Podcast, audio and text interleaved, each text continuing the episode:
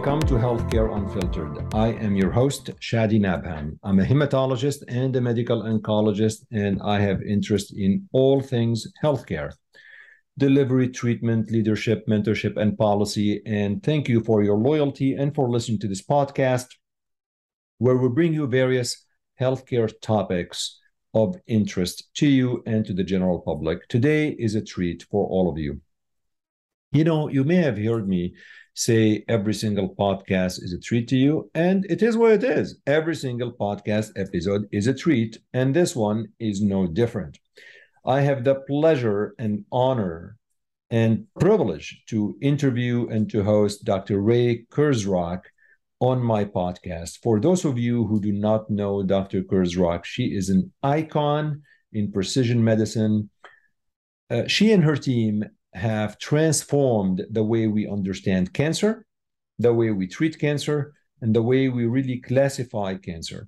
Doctor Kurzrock is a professor of medicine. She's an associate director of clinical research.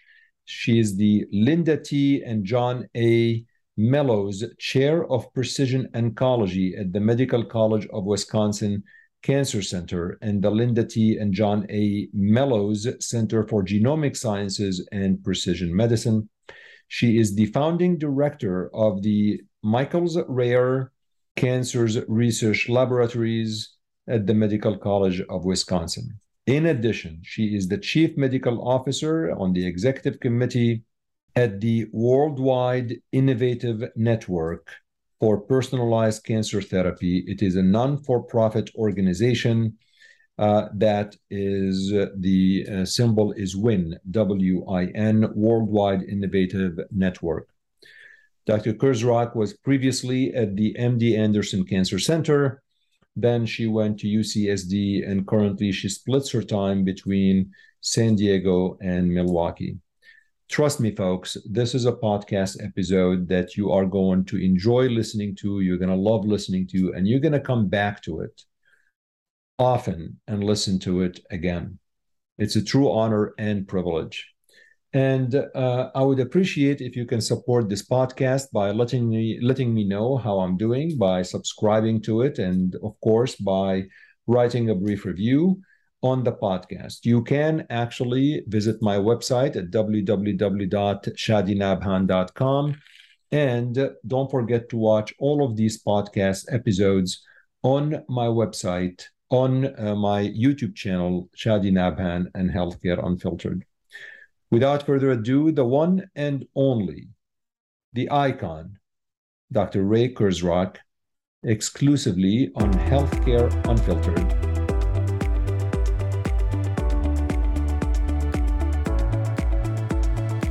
Tell us about you, where you are now, but how did you start in the journey of medicine, cancer, and then pivoting into wanting to work on the molecular underpinnings of malignancies? Yeah. So first of all, thank you for having me on. And um, I it was wonderful to meet you in Milwaukee and have dinner with you.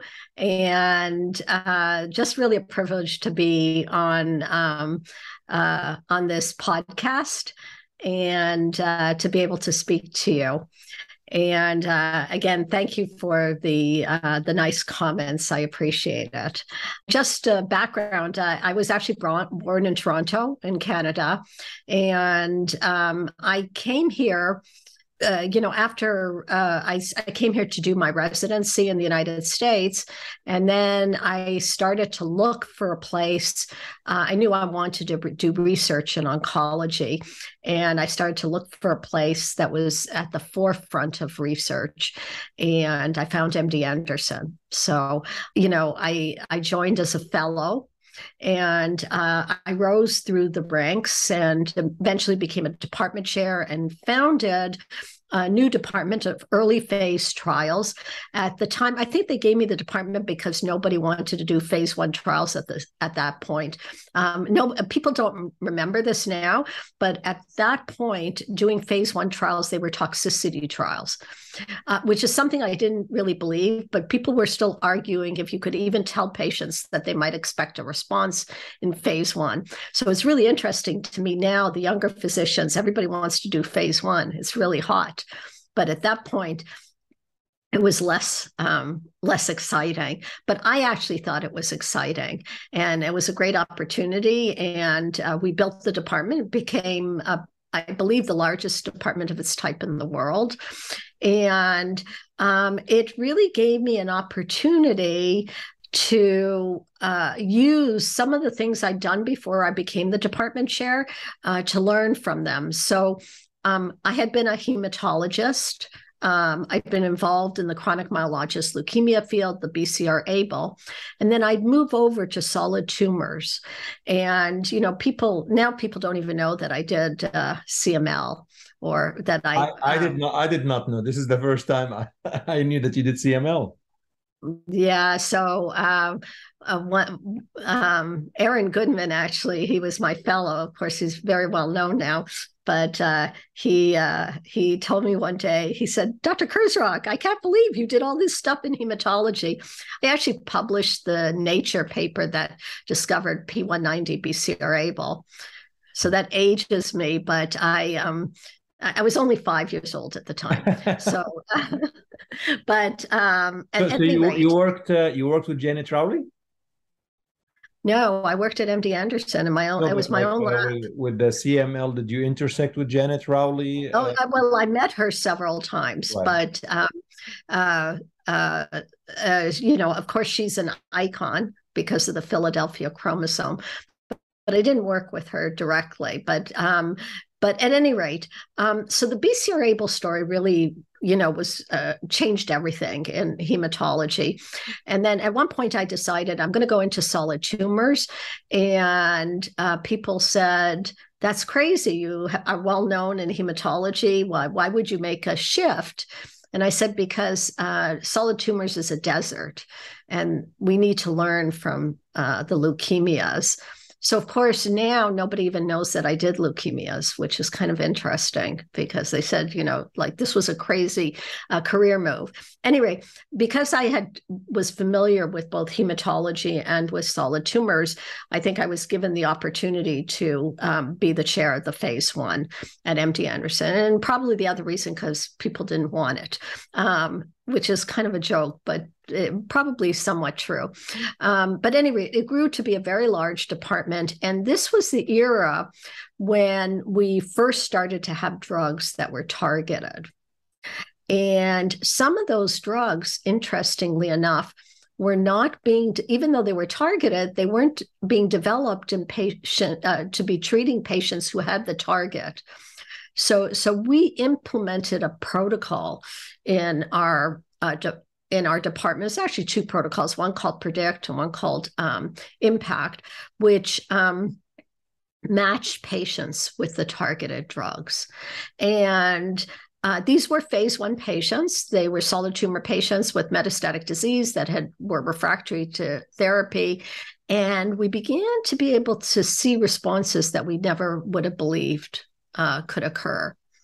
So it was still the early days, but um, a lot of the targeted agents that we use now um, routinely were actually developed uh, during that period of time. And during that period of time, both because of the experience with B C R A B L in the leukemias, but also because we began to uh, see uh, responses in the solid tumors, Um, I, I I came to believe that cancer was a, entirely a genomic disease, and that uh, it was so. I this is a little far out, but I, I'm going to say it anyways. Um, that the classification of cancer by organ of origin was an accident of history, and it was because um, the light microscope, which is used to classify cancer by looking at the surface of the cell, and then you can tell, oh, it comes from the colon, or it comes from the lung, or it comes from the breast, was invented four hundred years ago. And the molecular microscope, which is next generation sequencing, only came to be in the year two thousand one. And of course, at that point, it cost three billion dollars to sequence a patient. So because um, sequencing is so new, we don't classify patients by their genomic sequence. We classify them by their organ of origin because the light microscope is four hundred years old. But uh, the driver of cancers is not the organ of origin. I believe it's it, it is actually the genomics. I, I, I think the tissue is, I'm not going to say irrelevant, but minimally relevant compared to the organ of origin. So let's let's back up just a little bit. Um, when you were started to build a department, and then um, you were tasked by that, how do you even start? Like, how do you? What do you do? I mean, you know, you're you're starting there. Do they give you funds and they say, go do whatever you want? Do you, uh, how do you even start? What's what's your first couple of things that you did to start is that to start building something that became an empire, frankly? But, you know, how did you start? So I think it's kind of an interesting story, and I think it's maybe even unique to M D Anderson and the personalities that were there. Um, at that time, San Antonio, which is quite close to M D Anderson, really had the best phase one in the world. And M D Anderson had a lot of patients that were going to San Antonio. And Ki Hong, who was my boss, he kind of didn't like that. You know, M D Anderson has a lot of pride. Uh, so he decided that we needed to have a phase one uh, department. And um, then he decided that I would be chair of uh, that department. And um, uh, this is the way Ki Hong was. He, he gave me a mission. He said, build me the best phase one in the world. And, um, you know, I, I mean, it wasn't, it wasn't more detailed than that. Um, so, you know, I started to hire people and so forth. And I've always been um, kind of conservative in the way that I use money. So, but here I was spending a lot of money, and I, I thought, you know, hiring a lot of people, and we were bringing in studies. So I thought the money would come in, but I wasn't sure. You know, I'm, I'm kind of running a couple of million dollars behind already. Not sure if the money's going to come in. So I went to Key. And I told him, in retrospect, this is kind of amazing to me. So I told Key, you know, I'm spending all this money, and um, I think it's going to come in, but I don't know. You know, I could be two million dollars behind. And Key looked at me and he goes, what did I tell you? And I said, I, what are you talking about? He says, I told you to build me the best phase one in the world. And if you do, as long as you're doing that, I will cover you. Wow. You're covered completely. You know, I didn't realize how special that was. So, you know, only Key and I were in the room. I never even dreamed to say, Key, can you put that in writing? It didn't even occur to me to say that. Key, can I have like something in writing about what the package is? I absolutely knew that what he said in that room that nobody else heard, that his word was good.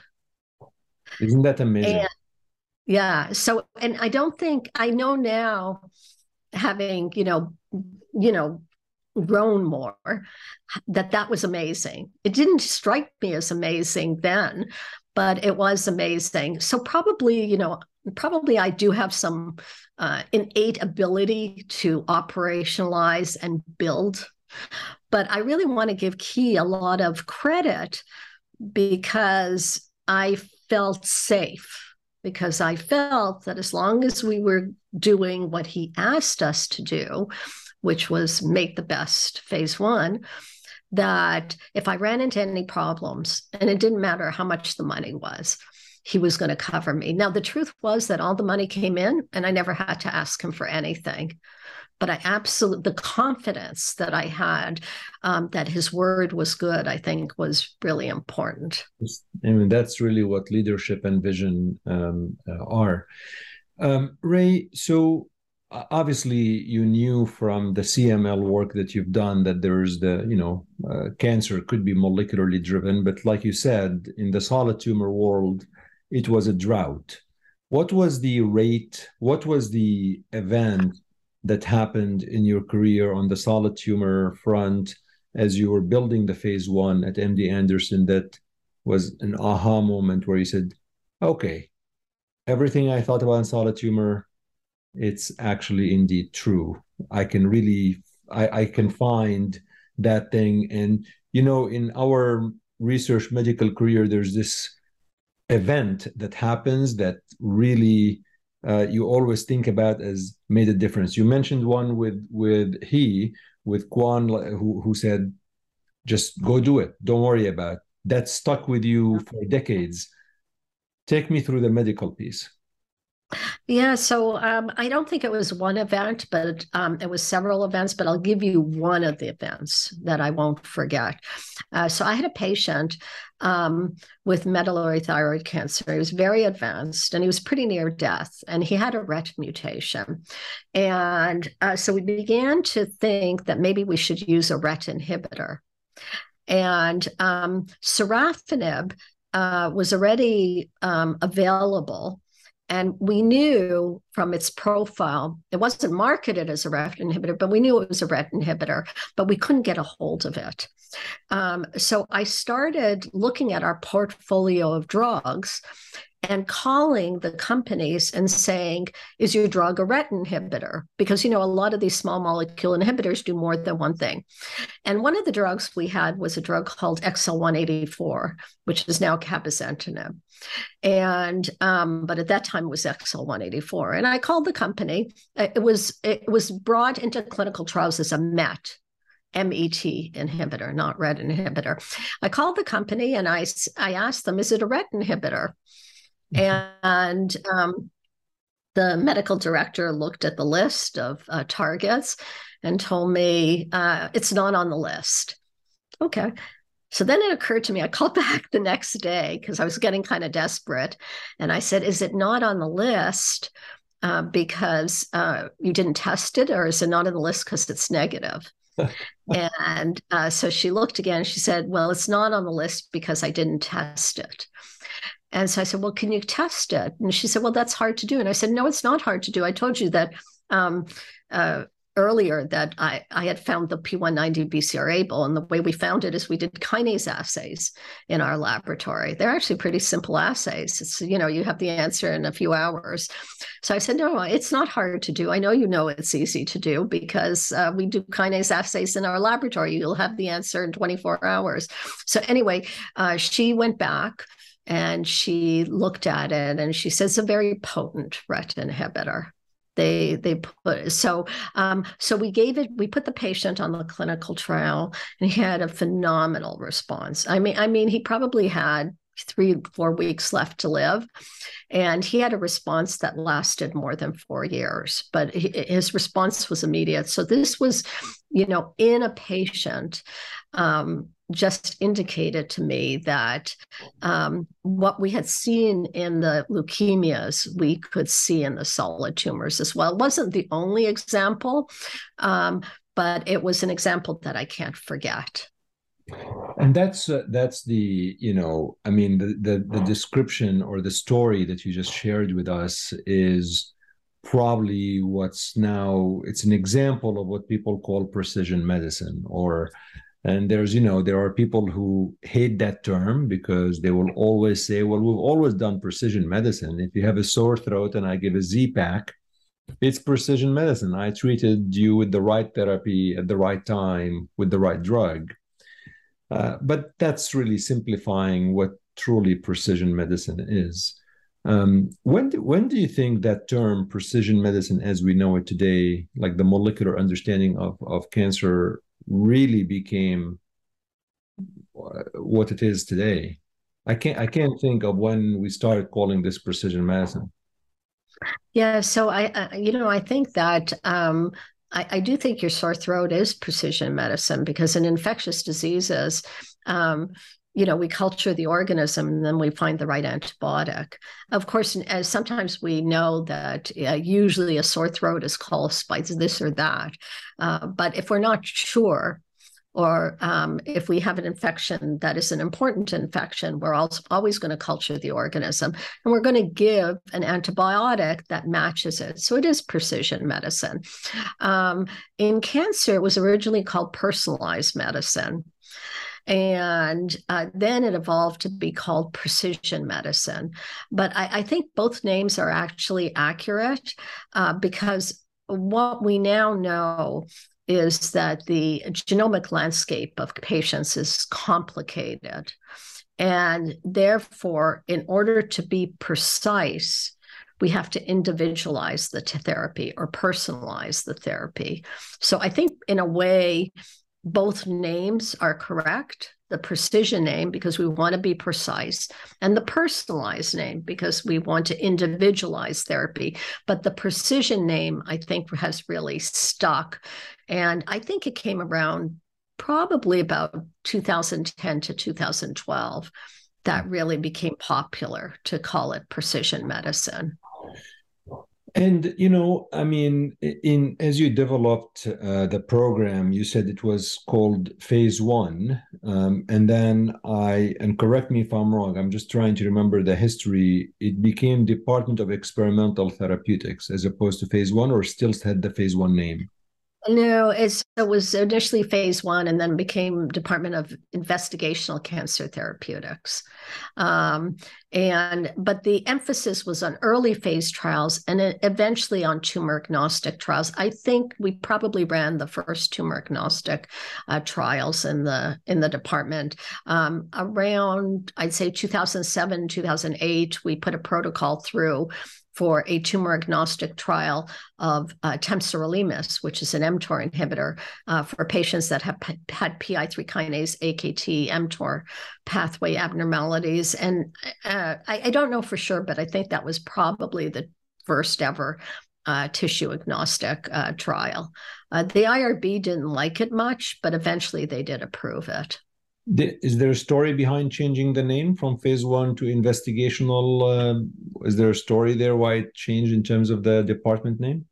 Not a very exciting story. I think it turned from what was a program to an official department. And um, I, I don't think I, I don't think the name, like, that was what Ki wanted. He wanted that name. So I think you can hear what Ki wanted, Ki got. Yeah, so so then you mentioned, I'd like to talk about the first tissue agnostic uh, one, because, um, look, I mean, in my opinion, and the opinion in many, you were and are visionary in how you really thought uh, approach to cancer is. But I have to predict or guess, and maybe I'm wrong, that you probably faced some resistance early on, if I take you to twenty years back when you were trying to th- to sell the idea or explain your vision of how this is. And and it's funny that you mentioned the temsirolimus study that the I R B were not, you know, they were not too excited about. So I, so so take me through some of the challenges you faced as you're trying to convince people that this is a reasonable way to investigate cancer, whether it's colleagues, administrators, I R B, pharma companies. I mean, you know, you basically were selling your vision, and, you know, I presume there were not a lot of buyers back then. No, I don't think there were a lot of buyers. And I think the story that I remember the best, um, I was reminded of it because I went into my garage um, a few months ago. And I, and I, you know, I moved to San Diego and um, from Houston, but I, you know, you find things in your garage and they're memories, right? So I had almost forgotten about this, but now I remember. So, um, I think it was about two thousand eight, um, the um, N C I asked for transformative grants, okay, like uh, transformative ideas. So I had a transformative idea, the molecular reclassification of cancer. Uh, which meant that uh, cancer was a genomic disease, it was tissue agnostic. And I want to tell you that I've had a lot of N C I grants. and I think I write very well. I, I'm not going to, uh, you know, I've had a lot of grants. I publish a lot. I know how to write. So I don't think that was the problem. So I put in this transformative idea, the molecular uh, reclassification of cancer. And I, I looked, I forgot about it. I probably put it out of my mind. It got the worst possible score that you can get. Um, so I, at that time, it was scored from one hundred to five hundred. And I think they gave me a four ninety-nine, uh, which was a message. They did not like this idea. And so I think that reflects the kind of resistance um, that was there to that idea that uh, cancer was a genomic disease and that it would eventually be reclassified. You know, I think that resistance is still there, but it's a lot less than it was, you know, around two thousand eight. Let's put it that way. Do you think the resistance today is uh, from the funders, from the researchers, or from the uh, patients or the oncologists who are treating patients? Because there are many oncologists out there that would say, well, great. I mean, you can you can tell me the genomic features of the cancer. It's not going to really affect how I'm going to treat the patient. I mean, so... you gave me a lot of information, thank you, but I'm still going to do carbotaxol. Yeah, so I think that um, the patients understand it the best, in my experience.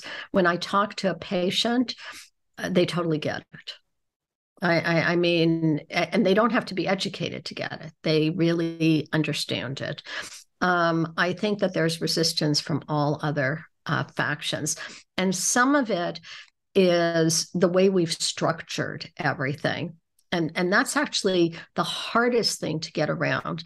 So, you know, we, we've stu- structured our practices, our clinical trials, our academic departments around um, diseases. You know, you're a G I doctor, or you're um, a C N S doctor, or you're a breast doctor, or you're a lung doctor. And, um, And now to come along and say, well, genomics is the driver. Um, how do you restructure that? It's not easy to actually restructure that. And by the way, I, I'm not saying that histology has no effect. I, I do think that histology adds some context, or, although that context may be because of secondary genomic abnormalities that are common in that histology. In other words, I'm not sure that it's the histology that actually gives it context or the secondary genomic abnormalities that might be found there. Um, but I have no doubt that the primary driver is the genomics, but it's really hard to restructure everything we built in the last fifty or one hundred years of doing cancer into a new paradigm. I, I think that's actually some of the hardest part of it is how, how do you restructure if this is a genomic disease? Um, so I think it's much better than it was a decade ago as far as accepting genomics and the importance of genomics, and not just genomics. We're going getting into transcriptomics and immunomics and proteomics and so forth. But genomics is at the head. It was the first, um, uh, you know, it was the first out. Um, so I think the resistance is now much, much less, uh, but uh, we're still not completely accepting um, that this is the fundamentally important issue, is what are the genomic aberrations in a cancer? You did the first tissue agnostic study now fifteen years ago, something like that. Um, Um, that's a long time ago for the first tissue agnostic study. And today we're taping this at the end of twenty twenty-two. It's going to air early twenty twenty-three. Uh, you know, we have so many, several drugs that are approved by the F D A for tissue agnostic indications. How did you convince the I R B with the first uh, study? And and if you speculate in the future, do you see more tissue agnostic indications happening? Yeah, so that's a two-part question. Um, I'm not actually sure how we eventually convinced the I R B. I think it was just persistence.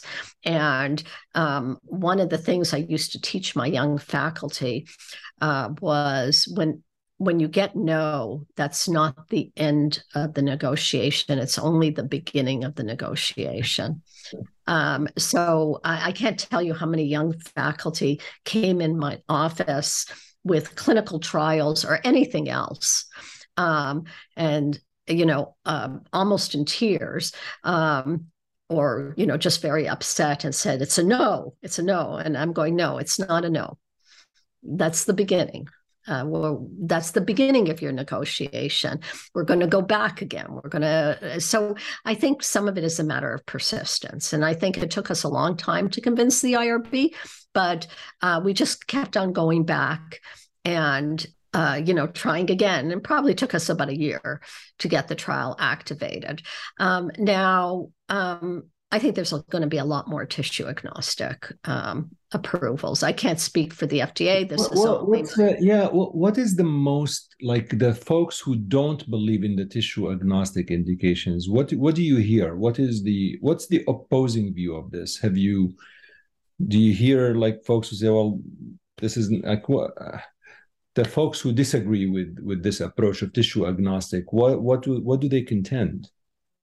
Um, so what they contend, the most important thing I think they contend is that in an individual histology, you don't know that this works. Like, how can you extrapolate to a histology? And, and then they always use colorectal as such a great example.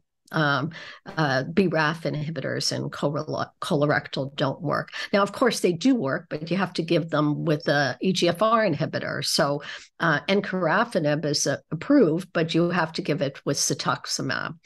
You know, the argument is, um, so how do we know it works in this histology, and how do we know it works in this histology? And, uh, you know, one of my uh, passions is rare cancers. Uh, so there's one hundred eighty-six rare cancers. And so my answer is you really cannot do the study in all one hundred eighty-six rare cancers. So the the the contention that I hear most often is, how can you approve something when you haven't tried it in their rare cancer, in that rare cancer?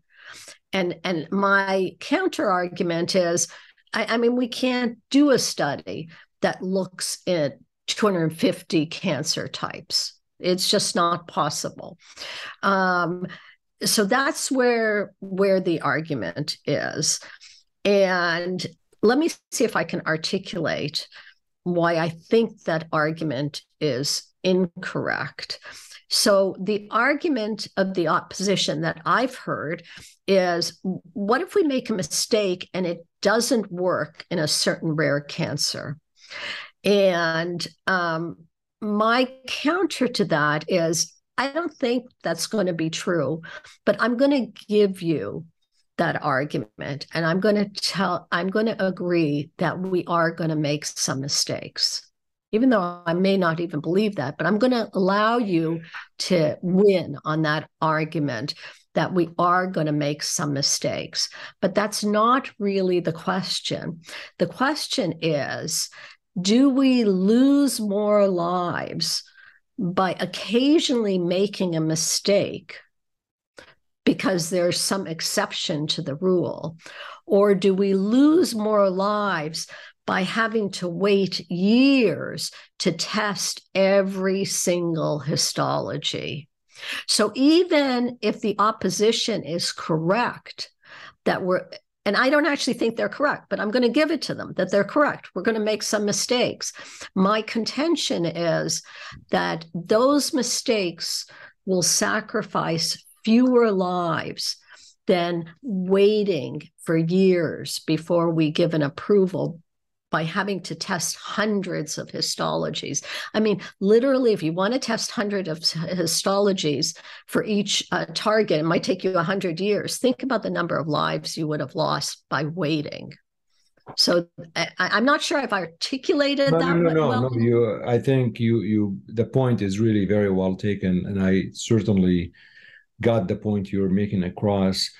This, but this is a very nice segue into another thing that always comes up uh, when it comes to precision medicine. With the idea is that, you know, if you have a targeted therapy, it may you may think it is the right thing to do, which is good, but you really must compare it in a prospective randomized controlled trial against current standard of care, which could be whatever chemotherapy du jour that we are actually doing.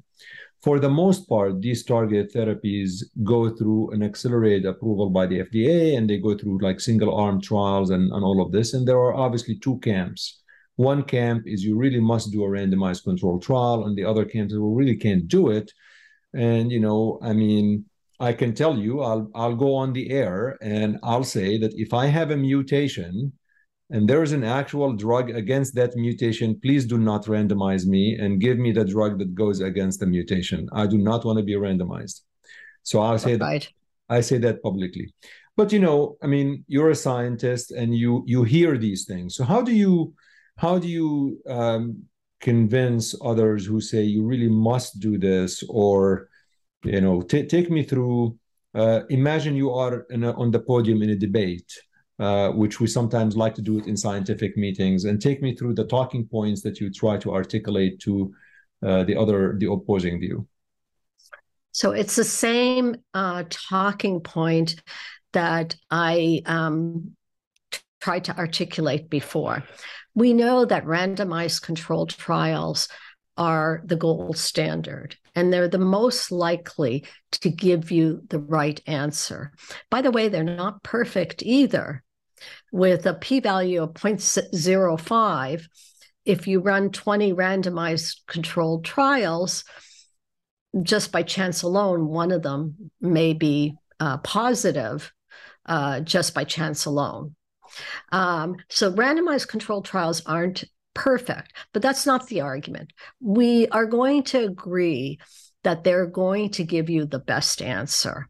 And they're going to give you the least likelihood of approving something that is, of not approving something that is actually inactive.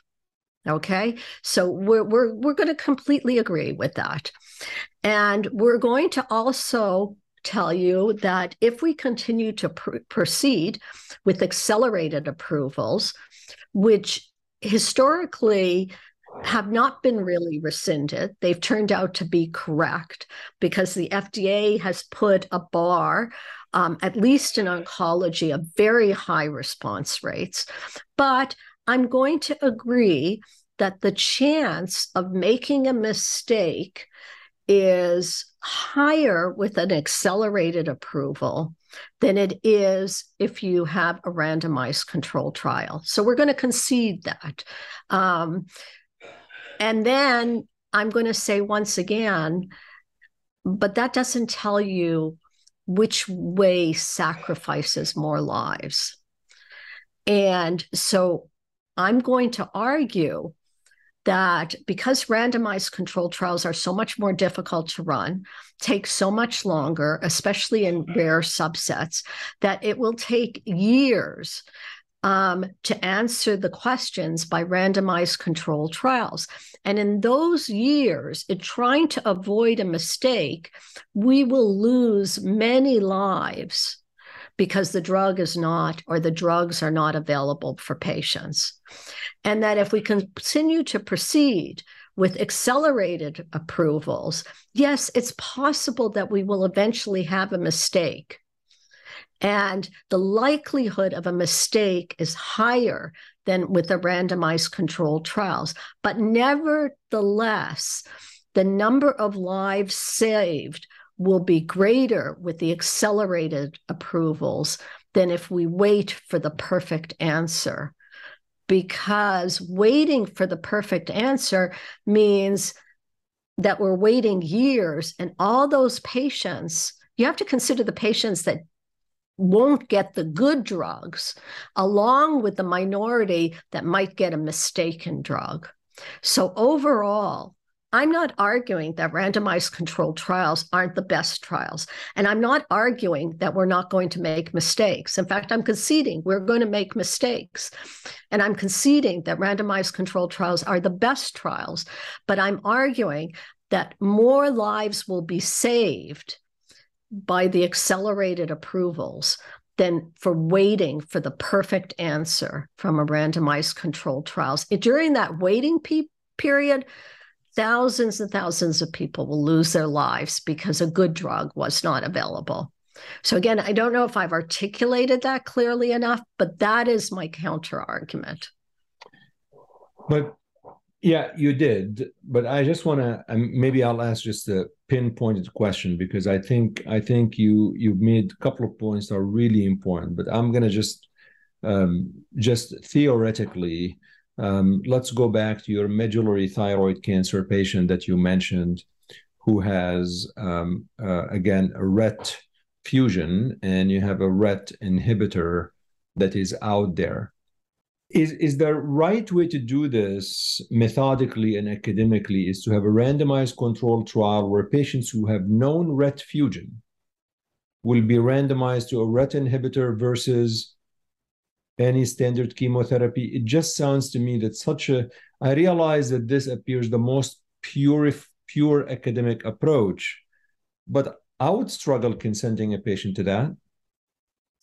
So you bring up a very good argument that I didn't make, but is a, a very correct argument, and that's the ethical argument.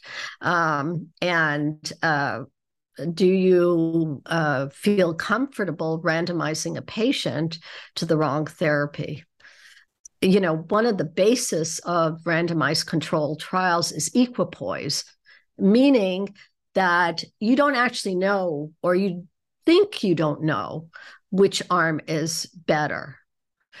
So, uh, um, and if there's a randomized controlled trial, that means that you don't know one hundred percent for sure which arm is better. But if you have a really strong feeling based on science and observation that one arm is better, how, how do you randomize that patient to the wrong arm? And I think that's why you don't see these randomized trials in uh, precision medicine. Uh, you know, if you have an N T R K fusion, and the response rates are someplace between fifty to eighty percent. And the response rates from ke- to chemotherapy are pretty negligible. Um, h- how do you randomize a patient to the wrong therapy? And then you mentioned this yourself. Would you agree to be randomized to the wrong therapy? Never. And, and I don't think as oncologists, most of the oncologists that I know Uh, that treat patients, like, we really want our patients to get better. We have altogether too many patients that die. And giving patients the what we feel is the wrong therapy, I, I don't think oncologists are comfortable with that. And that's why they haven't done these randomized trials. I think you hit the nail on the head with a couple of things, but it's it's worth it's worthwhile clarifying to listeners. I mean, you know, there's always the argument that it's not necessarily the wrong therapy. It's just the newer therapy may not be as good or better. I mean, in other words, you know, um, what we're saying, you know, I mean, sure, you can give chemotherapy to this patient and you may think that the target therapy is better. Doesn't mean this is wrong. It just, you know, this may not be more effective. And, but I think the equipoise that you mentioned is really, really, really hits the nail on the head. Because if you have evidence or belief based on science or observation that this treatment is likely going to help your patient more, you can't really ju- then just uh, put them in, in in a different therapy. So that's, uh, at least that's how I feel. And, and it's, I'm glad that you feel uh-huh. the same. Yes, and I, I'll, I'll add one more thing. The better the therapy, the harder it is to give to do a randomized trial. Um, so we wrote about this in one of our papers. What is the cutoff? Like, how good is a therapy before you can't do a randomized control trial? I mean, you know, we used an example, which is at the extreme. Could you have ever done a randomized control trial in type one diabetics of insulin against whatever, pick your, your, your you can't, because all patients without insulin would die. Um, so Uh, you know, most drugs in oncology are not one hundred percent um, like that. So it's not as clear as insulin. But I think it, the example of in- insulin, people can understand it, because with one hundred percent response rate versus zero, you can understand that you wouldn't want to do a randomized controlled trial. So now the question is just, what is your cutoff? You know, is it fifty percent versus twenty percent? Um, You know, I don't know exactly the right answer, but I do know that a lot of these targeted therapies have high enough response rates and durable enough responses. And the traditional therapy that the patient might get have low enough response rates that most oncologists wouldn't be uh, comfortable. And I, I don't think patients properly informed would want to go on the uh, placebo arm or the control arm. So in order to understand the molecular profiling of tumors, obviously, you know, you need to sequence the, the tissues and, and all of this. And without going into detail, I, I, I hear a lot that, you know, when you do these sequencing, you're going to see so many things. And for the most part, what you find is not going to be helpful. I mean, you you might find a target that has no drug, or you might have a drug that is not approved for that target, for example, for that particular indication, or you might find a lot of targets, um, or you might find um, one target that has a drug. So why did you really discover all of these other targets, all of this? In your, in your teaching to fellows and junior faculty, um, what do you tell them about how to, to approach this? Um, You know, yeah. And has has your vision about this shifted over the past twenty years? Yeah, so I think we are asking some very important questions. Um, so the first thing is that we're finding targets more and more often, and the poster child is uh, non-small cell lung cancer. Uh, so uh, we are today about seventy percent of non-small cell lung cancer have, have some sort of actionable target. Important actionable target. Um, each of those uh, targets, I mean, there's a lot of them. There's B RAF and E G F R and ALK and on and on. Each of those targets are in a small subgroup of patients, but when you add all the subgroups together, it makes up seventy percent of patients. So we're not into now rare anymore. Now we have enough targets that substantial numbers of patients um, have a target. I would argue, however, that even if it's rare, like N T R K, which is one in three hundred patients, um, I don't know when in medicine we said, well, that's rare, so we're not going to figure that out. Because for that patient that has it, it's it's it's extremely important. Um, so I, I definitely think every patient should be sequenced. Um, the other thing we know is that there may be certain targets that are more common in certain diseases, but um, there are many tumors that refuse to read the book. And they have a target that they're not supposed to have. Uh, one of the targets I read about and uh, I first figured, found on Twitter, uh, it was from a paper I think was published in J C O P O, but I became aware of it on Med Twitter, was a glioblastoma, which you know is a very deadly tumor that had B C R A B L and uh, was treated with imatinib. Somebody tweeted about it, and I went back. I think it's J C O P O. So the books say that B C R A B L is found in C M L, it's found in a subset of A L L, and it's found in a smaller subset of A M L. Well, this glioblastoma didn't read the book, and it had B C R A B L. And um, so if the physicians had not done sequencing, they would not have known about that, and they wouldn't have been able to treat the patients. Unfortunately, many, many tumors don't read the books. And so there are a lot of exceptions uh, to the rules. I, I like that when you put it, the tumors don't read the book. It's perfect. There is a book in your story, Ray.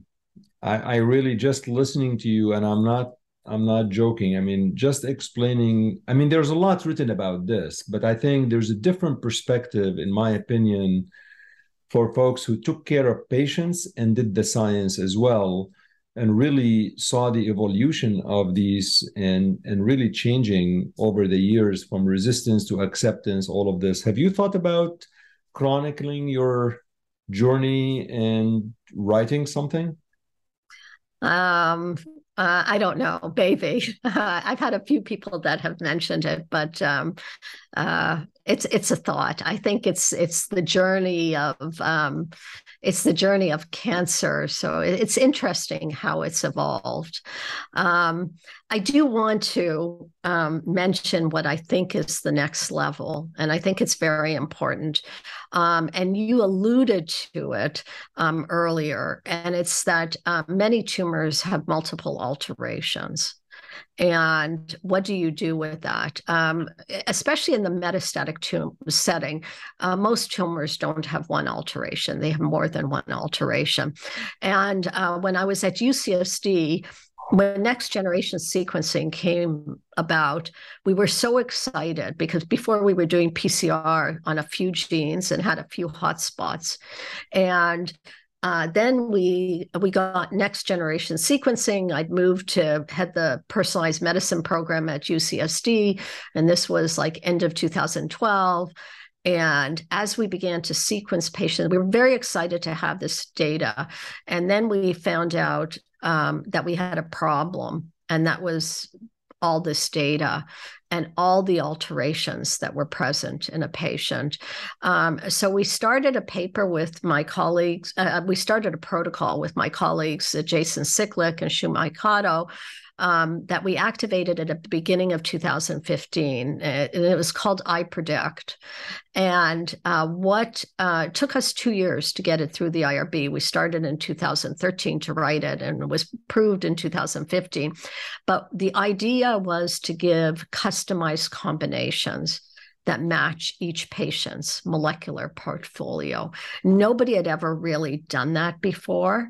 Uh, so every patient, we looked at their molecular p- portfolio.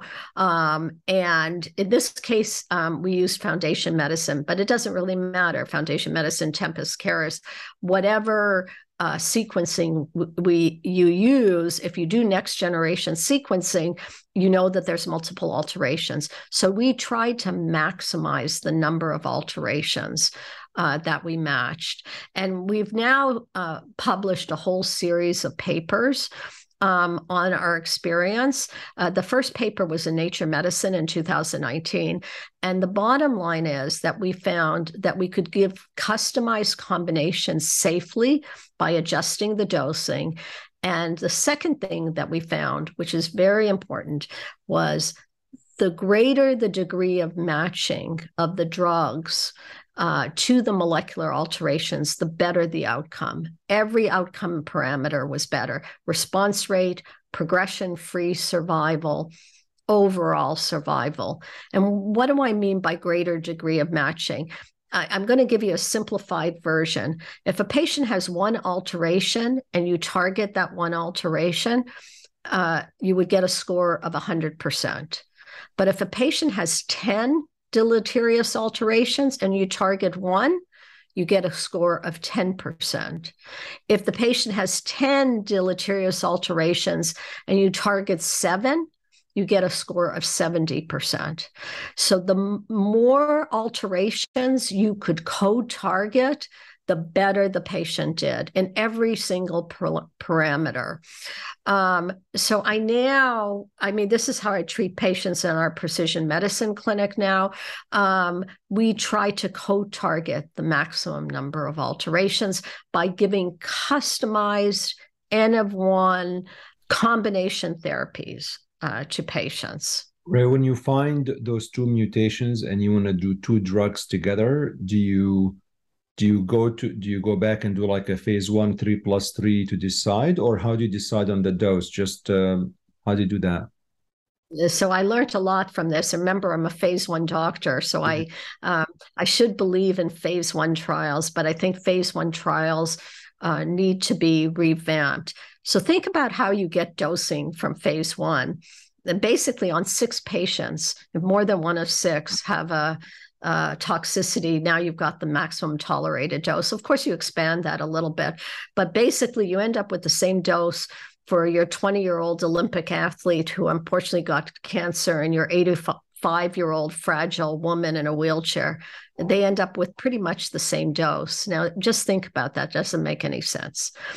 Um, so what we did is when we do a new combination that hasn't been in the literature, uh, we reduce the dose. And just, I'll give you some re- rules of thumb, although it's a little bit more complex. If we put two drugs together, we reduce the dose by fifty percent. If we put three drugs th- together, we give a third of the dose. We see the patient every week, and we titrate the dose to tolerance. And we t- discovered a couple of things from that. One thing we discovered is that you don't have to give the F D A-approved dose. You can give way lower than the F D A-approved dose, and you can have efficacy. So that's number one. And number two is I now believe it's an actually a better method because we're not just personalizing the drugs, we're personalizing the dose. So that twenty-year-old may end up on full dose everything. And the eighty-five-year-old may end up on compromised doses, which they should have ended up anyways with lower doses. And, and we showed through the trial, it's in the publication, that we were able to do this very safely. Um, I, I actually think now it's that it's safer to do intra-patient dose escalation and figure out the right dose for every patient than taking a dose that's off the shelf and giving everybody the same dose. Amazing. It's it's hard to believe we've been talking for, for almost an hour, but it's I can't get I don't get bored talking to you. So um, maybe in the just uh, last question is, how do you spend your day right now between patients, research, lecturing, teaching, mentoring, and um, and um, you know how how do you spend your time and divide your time, and, and what do you do for fun? Uh, fun, what's fun? Um, first of all, um, I, I would say I'm in clinic about one to two days per week. And um, I have a precision medicine and rare cancer clinic at Medical College of Wisconsin. I have an interesting uh, commute uh, relationship because I still yeah. live in Diego. And um, I have some young faculty that help me. I serve as a consultant role, um, but I'm very excited about the Precision Medicine and Rare Cancer Clinic. Um, I also have a wet lab. I have a dry lab, uh, you know, uh, bioinformatics, and um, I'm always trying to teach.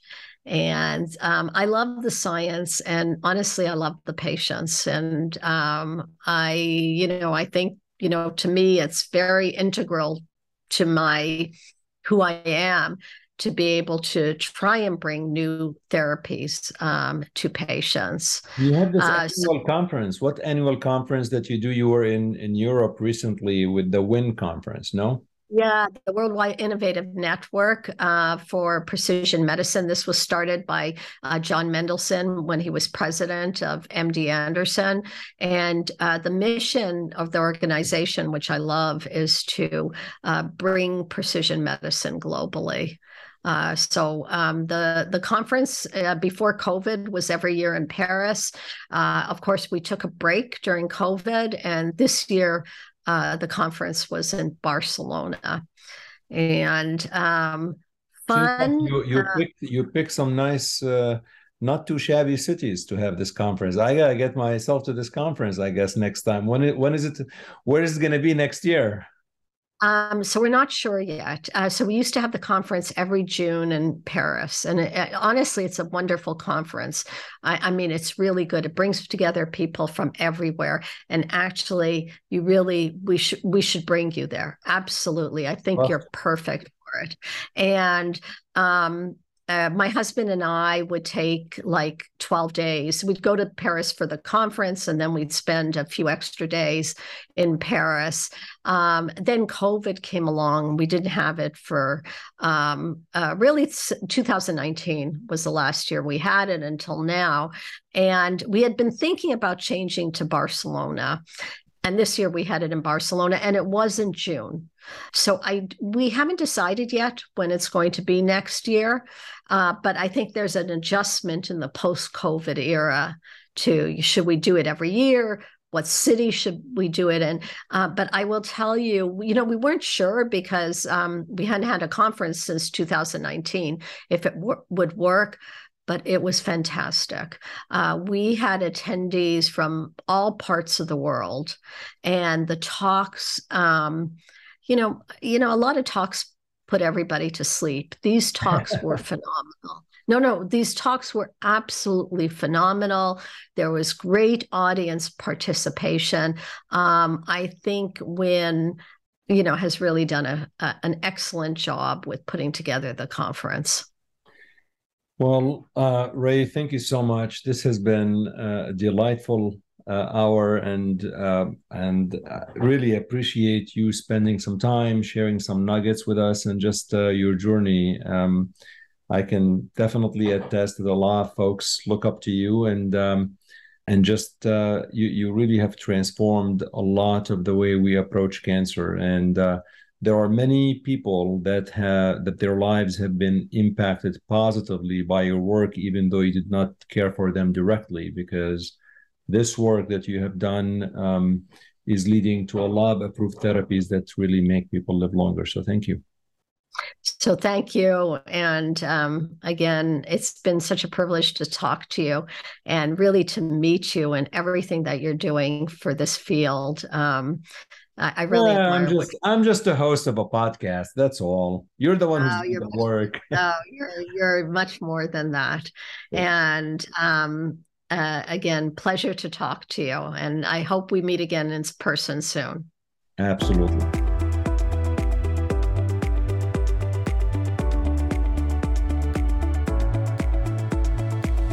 Folks, thank you so much for listening. This has been such a pleasure to interview and to host Doctor Kurzrock. I'm going to have her again. She promised me that she's going to come back again, maybe uh, at the A A C R meeting. You know, I mean, you heard her on the record saying she'll come back.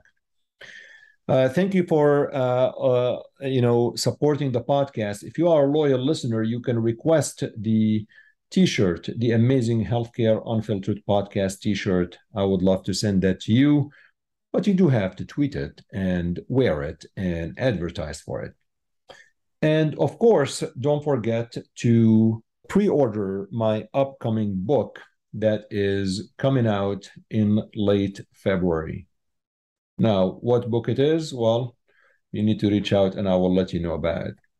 Also, as you know, I have another podcast that is exclusively focused on clinical hematology called the HEMONC Pulse. If you are interested in only clinical hematology, then you should listen to the HEMONC Pulse. It is all things pertaining to hematology. Before I let you go, I'm going to leave you with a saying by Plato. Opinion is the medium between knowledge and ignorance. Until next time, take care.